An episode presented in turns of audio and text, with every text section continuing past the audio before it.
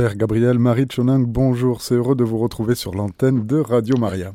Bonjour Olivier, bonjour chers frères et sœurs bien-aimés dans le Seigneur, chers amis auditeurs, auditrices de Radio Maria, je vous salue de tout mon cœur.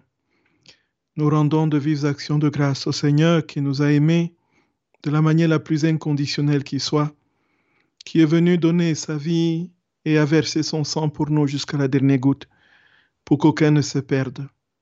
Nous le bénissons parce que cette œuvre de rachat et de rédemption continue jusqu'à la transformation parfaite de chacune de nos âmes en lui. Il est venu pour que nous ayons la vie et la vie en abondance. Jean au chapitre 10 du verset 10. Cette vie en abondance, chers frères et sœurs bien-aimés, chers amis auditeurs, auditrices, c'est sa vie divine, c'est sa divine volonté. Et celle qu'il a reçue pleinement, de manière parfaite, sans discontinuer et sans se soustraire un seul instant de cette vie divine, c'est notre très sainte Mère à qui nous allons nous confier. Au nom du Père et du Fils et du Saint-Esprit. Amen. Je vous salue Marie, pleine de grâce. Le Seigneur est avec vous. Vous êtes bénie entre toutes les femmes, et Jésus, le fruit de vos entrailles, est béni. Sainte Marie, Mère de Dieu, priez pour nous pauvres pécheurs, maintenant et à l'heure de notre mort. Amen. Au nom du Père et du Fils et du Saint-Esprit. Amen. Chers amis auditeurs, auditrices de Radio Maria, chers frères et sœurs bien-aimés, nous avons terminé avec euh, la passion de notre très saint Seigneur dans le Saint-Sacrement de l'autel. Et nous avions la dernière fois commencé euh, sa passion euh, dans ce qu'il tente de décrire avec la possibilité que nous avons de comprendre de sa douloureuse passion depuis le jeudi 17h jusqu'au vendredi 17h de la mise au tombeau. Et il nous a paru, important de revenir sur euh, l'Eucharistie, tout simplement, frères et sœurs bien-aimés, parce que nous n'avons pas fini d'explorer les mystères infinis, justement, de l'amour de notre Seigneur, qui sont contenus dans ce grand sacrement et que nous vivons quasi quotidiennement pour ceux qui le peuvent et pour beaucoup d'entre nous. Nous n'avons pas compris jusqu'où nous étions ainsi d'une manière parfaite aimés dans ce saint sacrement. Et c'est pourquoi il m'a paru important de revenir justement sur ce grand mystère et d'entrer avec vous dans les pages sublimes et les enseignements lumineux que notre très saint Seigneur donne à sa servante Luisa Vicarita sur la messe et l'importance justement de ce sacrifice unique qui nous a valu le salut et qui se rend présent à toutes les célébrations eucharistiques jusqu'à son retour. Chers frères et sœurs bien-aimés, nous connaissons que plus que jamais la grâce que nous avons d'être chrétiens, surtout catholiques, ce que nous croyons de tout notre cœur, de toute notre âme, que Dieu se donne dans la perfection de son être en son corps, son sang, son âme et sa divinité dans le saint sacrement de l'autel. Et nous savons et nous vivons à chaque messe tout le mystère de la vie de notre Seigneur, depuis justement sa naissance jusqu'à sa glorification au ciel. Et le temps de la liturgie, c'est le temps de cette consommation de la vie du ciel sur la terre le temps de la réceptivité de la vie du ciel dans le temps des hommes. C'est le moment où nous avons la possibilité de vivre la plénitude du ciel, en attendant d'être nous-mêmes des hosties vivantes et d'être entièrement transformés en notre Seigneur. C'est à la messe que nous vivons le ciel.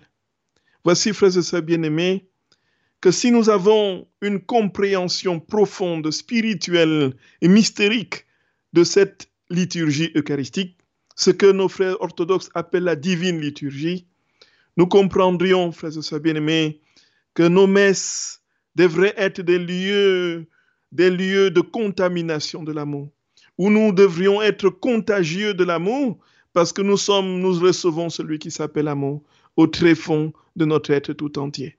Et quand il vient, il prend possession de tout ce que nous sommes, de tout ce que nous avons.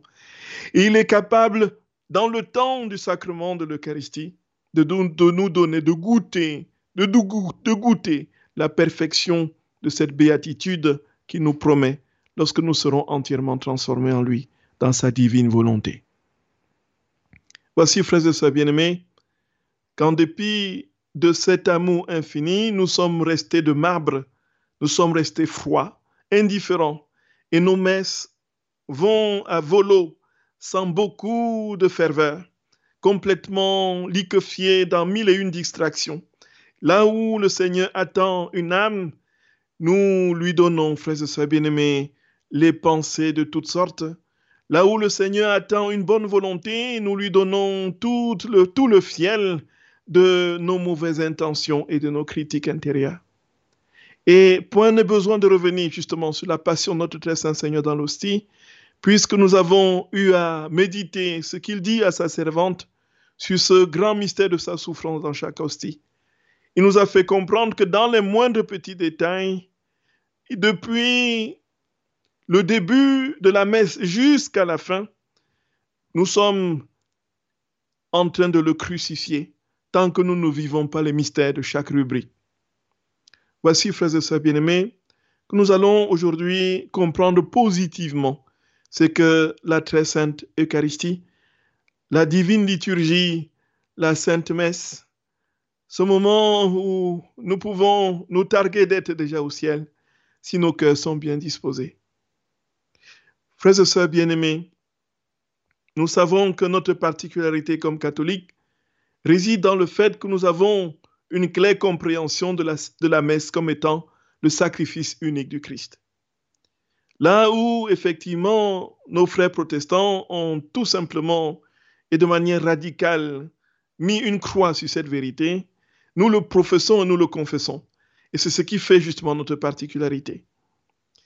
Alors, nous voici, frères et sœurs bien-aimés, devant ce grand mystère qui a connu moult et une interprétation au cours des âges, dont la dimension sacrificielle qui jusqu'ici, qui encore jusqu'ici prévaut au cœur de notre Église, a été fortement secouée par une approche symbolique et plus encore l'approche d'un repas pascal qui va plutôt mettre l'accent sur l'aspect de la communauté, de la convivialité spirituelle, même si on affecte le mot convivialité par l'adjectif spirituel en épithète, on est ici, frères et sœurs bien-aimés, au cœur d'une autre compréhension qui est plutôt de l'ordre d'un souvenir qui va progressivement euh, complètement absorber et faire disparaître l'autre pendant et l'essentiel, la colonne vertébrale de la messe qui est la présentification l'actualisation du sacrifice du calvaire. Et ainsi, les théologies ont oscillé entre justement cette présentation de la messe comme étant en adéquation avec la mort, la, passion, la mort la résurrection de notre très saint Seigneur, et cette euh, interprétation euh, symbolique qui veut présenter la messe plutôt comme un repas, un repas pascal euh, qui est justement qui n'est pas dénué de tout fondement scripturaire, mais qui ne se résume pas à un simple repas. Et naturellement, on va arguer, ça a été effectivement déjà un débat particulièrement houleux au Concile de Trente, lorsque l'on veut savoir si le Christ est déjà mort et s'il est ressuscité, lorsqu'il donne le pain à ses disciples et lorsqu'il leur dit prenez et mangez ceci est mon corps livré pour vous. Peut-on ainsi considérer qu'il y a sacrifice lorsque Jésus donne le pain et le vin à ses disciples à manger et à boire, alors ils vont, pour cette tendance, répondre non, puisque le Christ n'est pas encore mort. Dans sa mort, c'est à sa mort et à sa résurrection qu'on va parler effectivement du sacrifice. Et ici, il donne le pain à manger. Et donc, justement, il y a une acception, une approche euh, de la théologie de l'Eucharistie qui veut s'appuyer essentiellement sur cette dimension du repas. Et naturellement, quand on va aller dans la réforme protestante et dans la réforme radicale protestante, on va tout simplement aboutir à quelque chose de purement et absolument symbolique, sans aucun lien avec la réalité du mystère du sacrifice, puisque déjà Luther considérait le sacrifice comme étant une captivité babylonienne. Voici, frères et sœurs bien-aimés, le Seigneur nous dit très clairement que la messe n'est rien d'autre que sa vie depuis sa conception jusqu'à sa mort et jusqu'à sa résurrection. Voici que notre très saint Seigneur, frères et sœurs bien-aimés, va progressivement dans tout ce qu'il dit à sa servante Luisa Picaretta, en conformité avec la conception catholique véritable, la tradition, va tout simplement dire que la messe, c'est le lieu de son sacrifice. Non pas que le sacrifice unique de la croix se répète, non pas que le sacrifice unique de la croix est, est complété, il n'est ni complété ni répété, non pas que le sacrifice de la croix est insuffisant et affecté d'un déficit, c'est tout simplement l'actualisation du même et unique sacrifice que nous vivons à toutes les messes. Et que Jésus vit sa passion à toutes les messes. Et il meurt et ressuscite à toutes les messes, jusqu'au retour, jusqu'à son retour. Nous proclamons ta mort, Seigneur Jésus. Nous célébrons ta résurrection. Nous attendons ta venue dans la gloire. Nous attendons, nous annonçons ta mort, Seigneur Jésus. Nous proclamons ta résurrection. Nous attendons ta venue dans la gloire. C'est un anamnèse, les deux formules qui sont qui portent quasiment le même sens, puisque lorsqu'on proclame, on le célèbre. Et lorsqu'on le célèbre, on le proclame. On est ici, frères et sœurs mais au cœur du mystère de l'actualisation de l'unique sacrifice du Christ. Et donc, pour ceux qui pensent et qui croient que le repas pascal est prédominant et qu'il faut comprendre la messe comme étant ce lieu de partage et de repas, voici que notre très saint Seigneur par la bouche de son apôtre Saint Paul dans la première épître aux Corinthiens, va très bien dire au chapitre 11 que celui qui mange le pain sans discerner le corps du Christ, celui qui mange le pain sans discerner le corps du Christ, il mange et boit sa propre condamnation. Voici que contre ceux qui avaient une interprétation purement sociale, associative du corps du Christ, voici que du repas pascal, voici que on va opposer à l'argument du fait que Jésus n'est pas encore mort lorsqu'il donne son pain, le, pain et le vin à ses disciples, le fait que il dit très clairement voici mon corps, prenez et mangez, voici mon corps livré pour vous. Prenez et buvez, voici mon sang versé pour vous. Alors il dit très clairement que le corps est donné et livré le sang est versé. Or, il n'y a pas d'effusion de sang au moment où il le dit. Cela se réalisera le lendemain sur la croix. Et nous voyons donc dans le don de son corps et de son sang, dans le don du pain consacré et du vin consacré, il avait déjà inscrit sa passion. Il, annonçait, il préparait, il annonçait, il réalisait déjà sa passion incoativement en attendant de le réaliser manifestement sur la croix de Golgotha le lendemain. Voici donc, frères et sœurs bien-aimés, chers amis auditeurs, auditrices de Radio Maria, la vérité de ce que Jésus dit à Luisa Picaretta sur le fait de son acte unique. Tout est contenu dans un seul acte, comme nous le savons. L'acte premier unique de, Dieu contient toutes choses, de sorte qu'il a dit, nous l'avons vu la dernière fois, qu'il n'y a pas eu un moment où il est né, un moment où il a grandi, un moment où il a enseigné, un moment où il est mort et un moment où il est ressuscité. Il y a tout est contenu dans son acte. Puisque tout est dans l'éternité, c'est dans le temps des hommes qu'il y a cette, succession de temps, ce qui n'est pas en Dieu. Nous en avons parlé la dernière fois. Et nous comprenons donc pourquoi le saint sacrifice de la messe est véritablement, frères et sœurs bien-aimés, est véritablement le sacrifice du calvaire.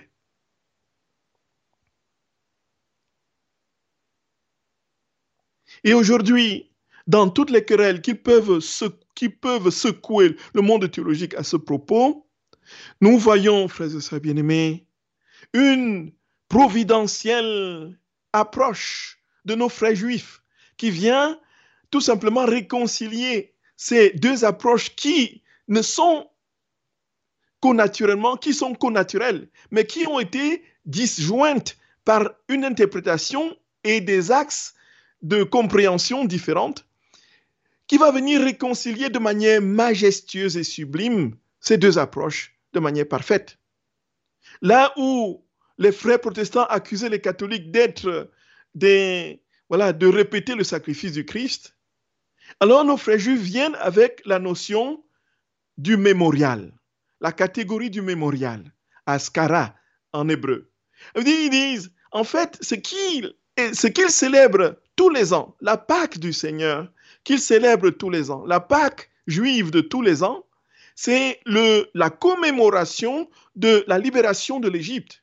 Lorsque Adonai, de main forte et de bras étendus, les a fait sortir de l'Égypte, les a fait traverser la mer Rouge à pied sec, et leur a donné la terre promise en héritage, la commémoration de ce, de ce moment est non pas un souvenir au sens mémoriel du terme, où nous nous souvenons d'un événement passé. Si l'événement est passé, si les, on fait souvenir, le mémorial le réactualise, le mémorial l'actualise. Donc toutes les fêtes juives de Pâques actualisent la libération, la libération d'un peuple rend présent dans la mémoire et dans la réalité la libération de tout un peuple de l'esclavage. Et chaque famille qui célèbre la Pâque entre dans cette grâce de la libération de cette victoire sur tout ce qui peut enchaîner l'homme. Et de même, frères et sœurs bien-aimés, à chaque célébration de la messe, nous actualisons le sacrifice unique de notre très saint Seigneur. Nous le rendons parfaitement présent, comme il était à Golgotha dans nos messes. De sorte que le prêtre qui célèbre in persona Christi capitis est dans la personne de Jésus en train de réactualiser le sacrifice du calvaire. Frères et sœurs bien-aimés, le mystère, le mystère, le mystère, le mystère est inouï, inouï, inouï, inouï. Et si nous l'avons compris, frères et sœurs bien-aimés, nous ne serions pas aussi tièdes dans nos pratiques de la messe, tant pour celui qui célèbre que pour ceux qui vivent, qui en vivent, que pour les fidèles. Les prêtres seraient plus fervents. Le ciel tournoierait autour de nous, et déjà c'est le cas, mais nous ne le vivons pas. Nous serions dans une ambiance de béatitude, tout simplement parce que Dieu est là, présent. Le mystère de l'amour infini de Dieu se déroule devant nous. Et le Seigneur verse, verse son sang à l'autel. Et les âmes, les âmes en sont abreuvées. Les anges sont dans l'étonnement et sont complètement aplatis d'admiration devant un tel mystère d'amour. Et ils se disent, mais qu'est-ce que c'est? Qu'est-ce que c'est? Qu'est-ce que c'est? Manu, Manu, Qu'est-ce que c'est? Alors ils sont complètement subjugués et pris dans ce mystère. Et nous, nous sommes, frères et sœurs bien-aimés, dans mille et une distractions. Voici que notre très saint Seigneur nous dit très clairement, tout dans l'Eucharistie te dit mon amour, mon enfant. Tout dans l'Eucharistie te dit mon amour. Tout dans l'Eucharistie te dit mon amour. Je suis venu pour que tu comprennes que je t'aime. Je suis venu t'aimer. Et dans les moindres petits déroulements de la messe, je me donne à toi dans les moindres petits mouvements, les moindres petits rites. C'est ma vie que je te communique.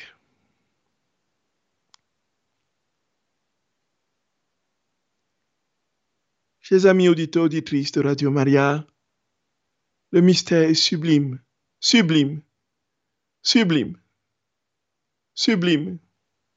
Et voici que notre très saint Seigneur donne à Luisa Picaretta une compréhension, lui permet de comprendre dans les moindres petits détails le mystère de la Sainte Eucharistie, qui va alors, frères et sœurs d'amour, nous plonger dans cet océan, cet océan, cet océan des bienfaits, des bénédictions de notre très saint Seigneur, et nous noyer dans un nombre incalculable de grâce, de lumière, de gloire. Et nous allons tout simplement admirer ce qui se passe pendant la messe. Frères et sœurs bien-aimés, nous allons dérouler ce mystère dans les futures émissions. Voici que Jésus donne à Luisa Picaretta de définir avec ces mots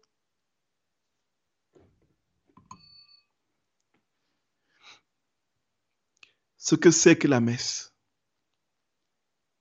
C'est que c'est que la sainte messe, surtout dans la divine volonté.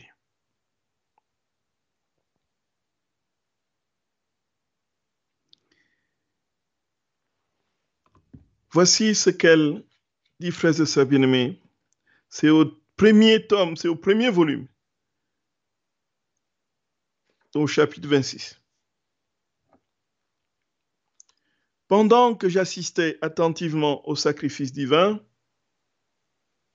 Jésus me fit comprendre que la messe recouvre tous les mystères de notre religion. Elle parle silencieusement au cœur de l'amour infini de Dieu. Elle nous parle aussi de notre rédemption et nous, en nous faisant nous souvenir des souffrances que Jésus supporta pour nous. La messe nous fait comprendre que non satisfait d'être mort une fois sur la croix pour nous, Jésus veut, dans son immense amour, se diffuser en nous et perpétuer son état de victime à travers la Sainte Eucharistie. Gloria, Gloria, Gloria.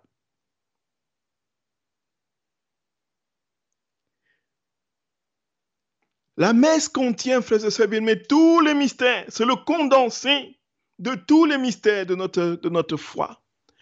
Dans l'Eucharistie, on a tout. Tout est concentré. C'est le mystère des mystères. C'est le cœur de l'Église. C'est ce qui façonne, qui lui donne son existence et sa consistance. L'Eucharistie, c'est le lieu de tout le déploiement du salut. Et dans l'Eucharistie, frères et sœurs d'amour, nous pouvons même, dans les mystères de la compréhension de l'œuvre de Dieu, partir du début jusqu'à son œuvre, jusqu'à son terme.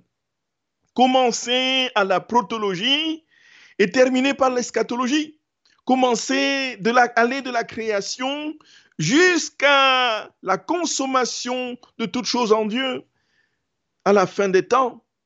Voici, frères et sœurs bien-aimés, que la messe à elle seule est le condensé, le concentré de toute l'œuvre de Dieu, de toute la magnificence de son amour, de toute la plénitude du don de lui-même, de toute la dépossession de soi. La messe, frères et sœurs bien-aimés, est le lieu par excellence de la manifestation du divin. Et parle silencieusement, dit Usa, de l'amour infini de Dieu. Elle nous parle de notre rédemption. Et puis, elle nous fait comprendre tout ce que Jésus a souffert, puisque toutes les rubriques de la messe, c'est la vie de Jésus. Et puis, nous qui attendons ce règne de Dieu dans nos cœurs, l'établissement de son règne dans nos âmes, la divine volonté, si nous sommes véritablement attentifs et que nos communions sont vraiment faites dans des dispositions d'amour, nous vivons, nous vivons le temps de la communion, cette vie du ciel, la divine volonté, de manière parfaite, sans aucun sans aucune ombre, sans aucun phare. Nous sommes capables, le temps de la communion, d'être comme des bienheureux au ciel.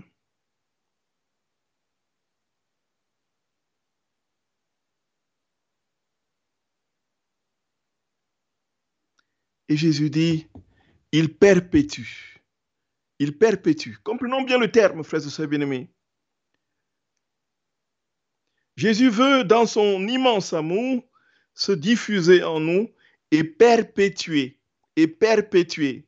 Entendons bien, frères et sœurs bien-aimés, et perpétuer son état de victime à travers la Sainte Eucharistie. Il perpétue. Il ne répète pas, il perpétue. Ça veut dire que le sacrifice unique du Christ est en train de se déployer sur les âges et des âges, jusqu'à la fin des âges. C'est le même sacrifice. Non, en fait, nous voyons, frères et sœurs bien-aimés, c'est ces mêmes sacrifices qui couvrent les temps, couvrent les siècles, les âges, c'est l'unique qui se perpétue dans toutes les célébrations eucharistiques jusqu'au retour du Christ. Et Jésus le dit très clairement ici, c'est dit, c'est dit. Il veut se diffuser en nous. Ce que nous n'avons pas, et c'est pourquoi nous pouvons aujourd'hui, frères et sœurs bien-aimés, alors que nous sommes en 2023, recevoir les grâces de ce sacrifice qui a eu lieu, qui a en l'an 33 de notre, de notre, hein, de notre, de notre Seigneur Jésus-Christ.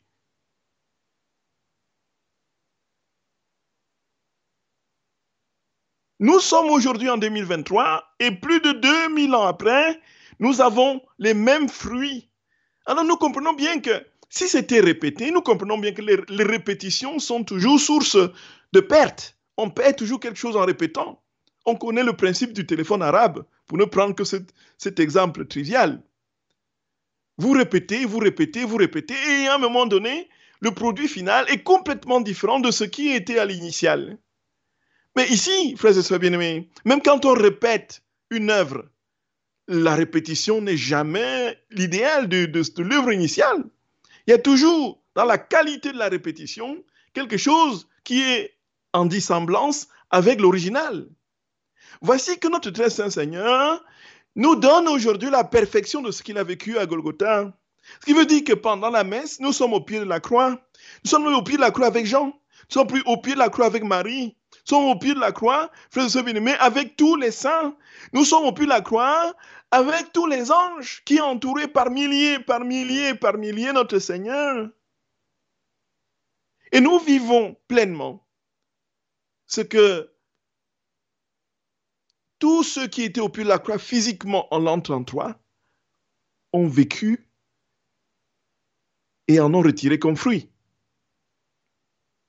Et bien plus encore pour nous, le Seigneur dit, vous allez aller plus loin et je vais venir en vous-même travailler vos âmes jusqu'à ce qu'elles deviennent des hosties. Gloria, Gloria. Père Gabriel Marie Chonang, une auditrice, en l'occurrence Monique, aurait une question à vous poser. Bienvenue Monique, vous êtes à l'antenne sur Radio Marie. Oui, merci. Bonjour Monique, bonjour. Oui, bonjour Père. Je oui. voudrais vous demander une question, vous poser une question. Oui. Euh, dans la prière initiale, euh, on nous dit que ma décision ne soit pas obscurcie par ma volonté propre. Alors, par exemple, euh, il faut, je ne vois pas en quoi on peut se soumettre à la volonté de Dieu. Par exemple, j'ai envie d'aller euh, dans le jardin. Est-ce que c'est dans la volonté de Dieu? Est-ce que c'est, je ne sais pas, je n'ai pas très bien compris cette. Oui, oui, oui. Oui, je... de, de, mettre notre volonté dans la divine volonté. D'accord, oui, oui. Oui, moi, chez Monique.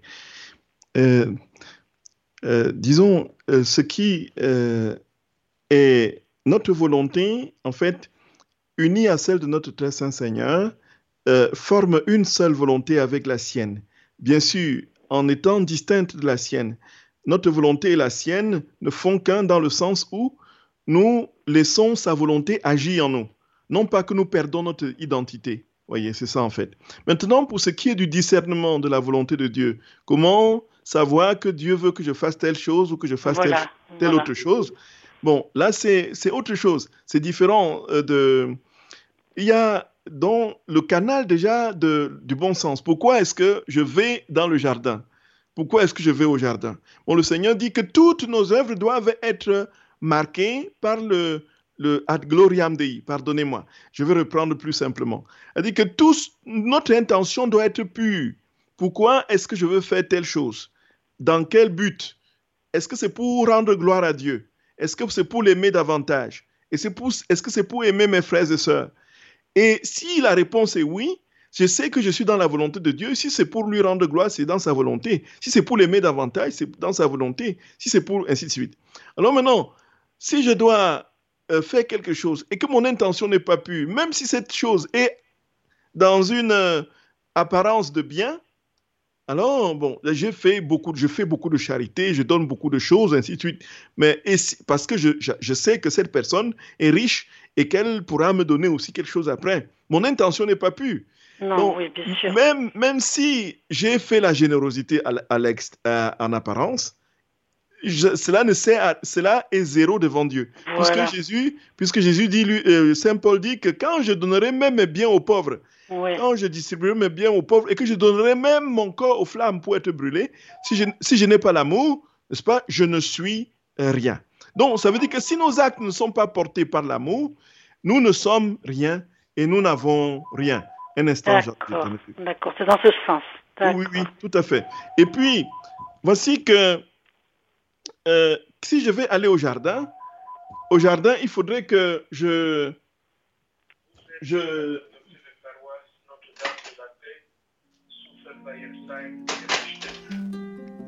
Ma chère Monique, nous supposons que le père Gabriel Marichonang est allé raccrocher le combiné qui faisait un tantinet de bruit à l'antenne, mais il arrive dans un instant. Ne raccrochez pas. Bien, très bien, je suis, je suis de nouveau là. De nouveau là, père Gabriel Marie. à vous les micros. Pardon. Voilà. Alors, euh, euh, pour ce qui est de, de, de, notre volonté propre, de toutes les façons, le Seigneur, il ne peut agir autrement que dans notre volonté. Et dans notre. Dans notre il, et il ne vient pas, euh, comment dire, nous supprimer, sinon ça n'aurait aucun sens. Si nous devrions nous diluer en lui et disparaître, pourquoi nous a-t-il créé pour que nous disparaissions? Nous nous épanouissons davantage en lui au fur et à mesure que nous laissons sa volonté agir en nous. Et alors maintenant, si je vais aller dans le jardin, pourquoi je vais dans le jardin? Est-ce que je vais euh, pour faire des rondes, admirer la création, rendre gloire à Dieu, en contemplant les oiseaux qui chantent, en regardant, voyez, les plantes qui poussent, en travaillant pour sa plus grande gloire et en travaillant dans, dans la divine volonté pour que, n'est-ce pas, tout ce qui poussera, que ça lui serve, n'est-ce pas, euh, pour, pour honorer sa gloire, ainsi de suite. Alors bon, maintenant c'est ça. Maintenant, si je vais dans la divine volonté pour euh, m'étaler, si je vais dans le jardin, pardon, pour m'étaler et prendre euh, des canettes de bière, on n'a plus fini. oui. Et entrer dans, dans voilà, me boire un frais ou bien euh, boire, voilà, pour avoir un beau cadre pour, pour bien m'enivrer. Par exemple, c'est un, exemple extrême que je prends. Là, effectivement, il y a deux actions euh, quasi identiques, mais avec des intentions différentes. Mais si je vais au jardin, effectivement, pour préparer euh, un barbecue pour les amis qui viennent et leur montrer mon amour et leur témoigner de, l'amour du Seigneur et pour qu'ils soient heureux et les accueillir, voilà, très bien. Tout est, tout est dans l'intention, voyez. Tout est dans l'intention. Oui. Entendu. Bien, bien, bien. Merci, beaucoup. Merci à vous, Monique. Et quelqu'un d'autre a une question à vous poser, Père Gabriel Marie Chonang, c'est Christian. Christian qui est avec nous. Vous êtes à l'antenne de Radio Maria Christian. Bienvenue. Merci. Oui, bonjour, Père, et merci. Je, je me permets de, de, vous, de vous dire un petit peu ce que ce que ce qu'il me semble enfin comprendre à travers ce que vous dites sur l'Eucharistie, euh, et comme répondant aussi à des questions que je me posais. C'est un petit peu comme si, euh, il y a 2000 ans, tout ce que Jésus-Christ a vécu euh, comme un, grand témoignage d'une réalité intérieure profonde, divine, eh bien, comme si cela avait été comme un début, une semence, et que ce qui se vivait un petit peu comme extérieurement, parce que à cette époque-là, les apôtres, les hommes ne comprenaient pas tellement, et nous encore on a difficulté à comprendre, mais comme si à travers les siècles, eh bien le, le temps nous était donné pour entrer dans une compréhension de plus en plus profonde, intérieure, qui nous, nous rapproche de ce, ce vécu intérieur de l'homme-dieu qu'est Jésus. Tout à fait. Tout à fait, tout à fait, cher Christian. Continuez, pas terminé, Père, c'est pas terminé. C'est comme si à ce moment-là, euh, à travers cela, une troisième, pas une troisième semence, mais la semence de l'homme, de l'humanité, euh, de, de l'origine, euh, vivait ou entrait dans une, un, un, complément, dans un accomplissement de, de, de, la réalité qui fait que il vit comme une troisième dimension, une, troisième vie et dans un troisième royaume. C'est ces deux questions que, je me posais, mais qu'est-ce que c'est? Marie-Louisa Picaretta en parle dans des passages que je n'ai pas mémorisés, mais c'est le troisième royaume et la troisième vie. Et je me posais intérieurement, et ça fait quelques mois, mais qu'est-ce que c'est troisième, troisième, la vie divine, la vie humaine, et cette troisième dimension, c'est comme si euh, à l'Eucharistie était initialisée une, une semence de quelque chose qui au fil des siècles eh bien, se développe, se développe, se développe, et qu'on appelle maintenant l'accomplissement, qui fait que les, les deux, enfin, puisqu'il y en a deux, il parlait de deux et la troisième, les trois deviennent une seule et même réalité, qui est l'homme nouveau, qui est l'homme, l'homme qui vient du siècle à venir. Tout à fait, tout à fait, cher Christian, tout à fait, tout à fait. Donc, effectivement, euh, la compréhension, euh, euh, le Seigneur, quand il monte au ciel, et c'est bientôt l'ascension, dit, je vous enverrai, n'est-ce pas, le défenseur, qui vous enseignera toutes choses, qui vous fera comprendre toutes choses. Donc, il est évident dans le temps de l'incarnation, tous les actes, faits et gestes de notre très saint Seigneur, sa passion, sa mort même et sa résurrection n'ont pas été complètement compris et intégrés par, par les disciples de son temps. Et au fur et à mesure, effectivement, de cette croissance du royaume vers sa plénitude et son accomplissement, il y a eu une plus grande compréhension, une plus grande lumière qui a été projetée à l'intelligence humaine avec la possibilité de vivre ce mystère de manière concrète jusqu'à ce qu'aujourd'hui, nous pouvons effectivement parler de chaque âme comme étant véritablement une hostie, comme Jésus le dit à Luisa Picaretta, si cette hostie, si cette âme est disposée à accueillir ce grand don, la divine volonté, et à se laisser transformer. Et donc, effectivement, il y a une gradualité. Et cette progression est toujours fonction de la disposition de l'âme humaine et donc de la capacité qu'elle a à se laisser faire et à laisser sa volonté entièrement euh, être consumée et unie à celle de notre Seigneur, qui, elle, sera active en elle et lui donnera la compréhension et la réalisation de toutes choses. Donc, effectivement, nous sommes euh, à ce, à ce point-là.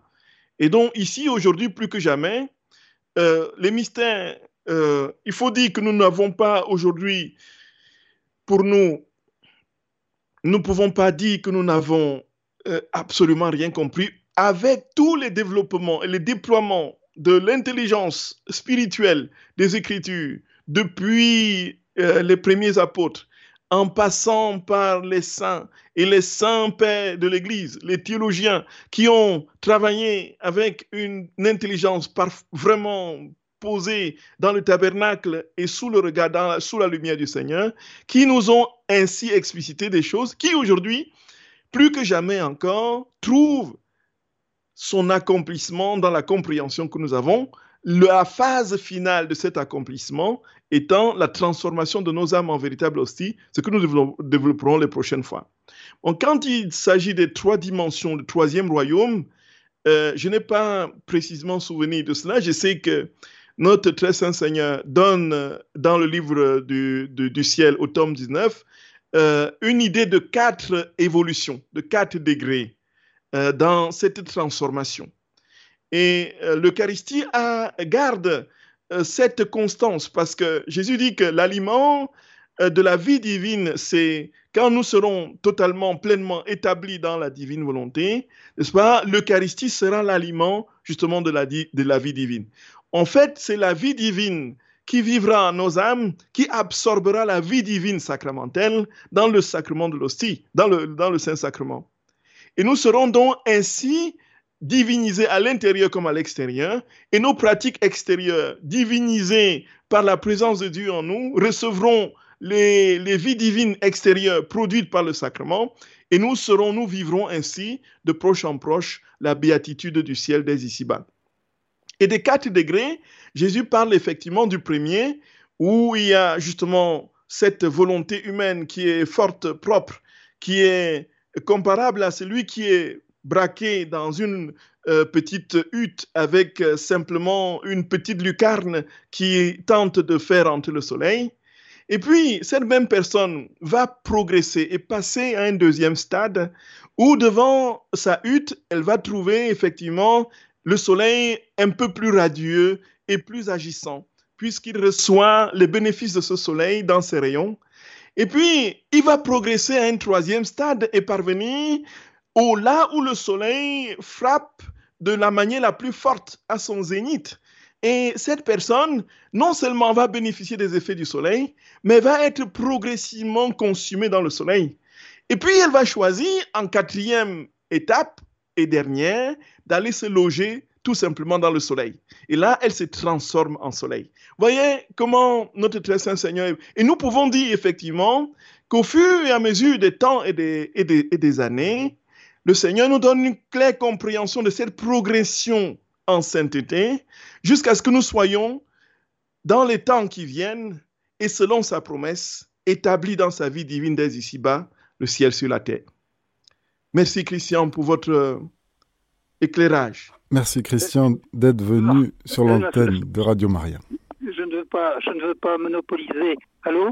Nous vous écoutons. Oui, oui allez-y, Christian. Je ne veux pas monopoliser la, la, comment dire, l'antenne, mais euh, c'est une, une moitié de, de, de, ce que, de ce que j'ai, j'ai posé comme question. Il ne s'agissait pas des 4 degrés de, de, de sainteté, entre guillemets, de, de, d'accession à la sainteté. Il s'agissait de, de comment, comme si l'âme transformée, infusée, embrasée, euh, transformait tout entièrement le corps et on devenait vraiment une hostie qui devient corps sans âme et divinité de Jésus-Christ. Tout à fait. tout à fait. Euh, c'est d'un autre ordre, et c'est dans ce sens que moi je vois troisième vie et troisième royaume. Tout à fait, tout à fait. Et pour euh, euh, Olivier, donne-nous encore une minute, s'il vous plaît. Même trois minutes. Oui, oui, tout à fait.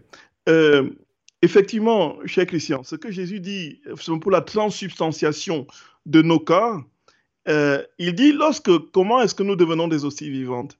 Ce sont nos actes, nos pensées, nos paroles, notre être, euh, notre âme, notre, nos facultés, volonté, mémoire, intelligence, notre corps, effectivement, qui constitue la matière euh, eucharistique future. En fait, qui constitue, dit-il, l'hostie. L'hostie qui fera de nous, qui, dans lequel il viendra se graver. Comme il vient dans l'hostie sacramentelle, dans le pain de la messe, il viendra dans nos actes, il viendra infuser nos actes, nos paroles, nos pensées, notre corps. Et c'est ainsi que nous serons effectivement des hosties vivantes, en vérité. Il dit que les, accidents de, de cette hostie euh, vivante qu'il veut pour nous, et nous allons en parler dans les émissions futures, c'est nos cœurs, nos corps bien disposés, loin du péché, parce que ce qu'il veut, c'est venir prendre forme en nous, c'est venir habiter en nous. C'est venir, celui qui même mon Père aimera, nous viendrons chez lui, nous, nous ferons de lui notre demeure. Et effectivement, ce sont nos cellules, les cellules de notre âme, de notre corps, qui seront transsubstantiées. Et nos actes et nos paroles et nos pensées avec. Voyez, effectivement. Et puis, euh, l'homme nouveau de demain sera l'homme dans la divine volonté. Voyez, déjà ici, si nous posons nos actes dans la divine volonté, Dieu s'étend dans tout ce que nous faisons et puis se répand dans les âges et dans tous les temps et chez tous les hommes. Et donc nous avons déjà la possibilité de commencer à devenir des hosties vivantes de demain. Oui, oui, je comprends. Hmm. Ah euh, à part, il y a 2000 ans, a été initialisé une, comment dire, le début d'une génération nouvelle qui est celle de l'accomplissement. Tout à fait, tout à fait, Christian. Nous sommes tout à fait d'accord. une trinité vivante à l'image et à la ressemblance de, Dieu. Amen. Amen. Christian, grand merci. Inouï, inouï, inouï. Inouï, mon cher Christian. Oh, merci. merci. à vous, Christian. Père Gabriel Marie Chonang, je vous laisse conclure cette émission. Oui. Frères et sœurs bien-aimés, chers amis auditeurs auditrices de Radio Maria, nous remercions le ciel, le Seigneur, notre Dieu, qui nous donne ainsi la possibilité de comprendre jusqu'où nous sommes appelés à être consumés dans son amour. Tout est une question d'amour, frères et sœurs bien-aimés. Tout est une question d'amour. Et le message de la divine volonté, c'est le message de l'amour et de l'espérance par excellence.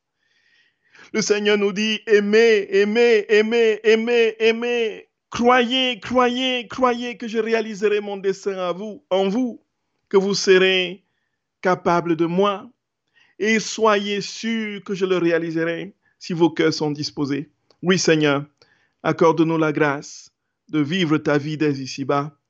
Et avec la très sainte mère, couvert de son manteau, que nous soyons nous aussi translucides et transfigurés à ta lumière et à ta gloire, et que nous obtenions dès ici-bas les prémices du royaume, en dans un cœur humble, détaché, dépouillé de tout, dans un cœur qui ne cherche rien d'autre que toi, Seigneur.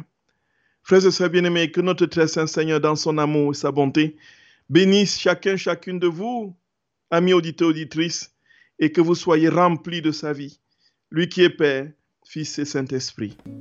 Chers auditeurs, c'était notre émission Vivre dans la divine volonté. Vous étiez avec le Père Gabriel Marie Chonang. Le thème de cette émission était l'importance de la messe. Retrouvez cette émission podcast sur notre site internet radiomaria.fr.